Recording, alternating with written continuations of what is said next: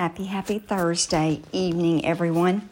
I am coming to you tonight for our nightly prayer. I hope that everyone is having an amazing week. I hope that things are going your way. But you know, even if they're not, I pray that you know that at the end of the day, God is still good.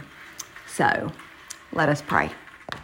Dear Father, we thank you for this day. Lord, we thank you for your many blessings. Lord, we thank you that you are always with us, Lord, that you are always working everything out for our good. Father, whether we are on the mountaintop or whether we are in the valley, Lord, we know that you are near. And we thank you for that, Father.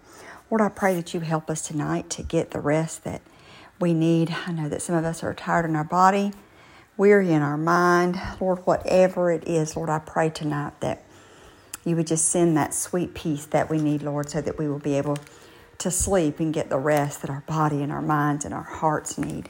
And Lord, I pray that each and every day as we wake up, we are ready for an encounter because, Lord, I know that you have one in store for us daily. Lord, you're constantly placing people in our path, putting us in other people's paths so that we can make a difference and so that Lord, we can share uh, what we have learned and gained out of some of the struggles in our lives. Lord, nothing encourages me more than when I am down to be able to encourage someone else. And Father, I thank you for that.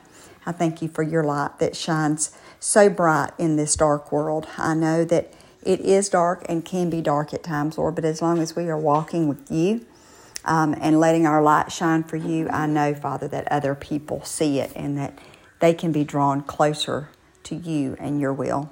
Lord, we love you and we praise you and we just thank you in Jesus' name. Amen.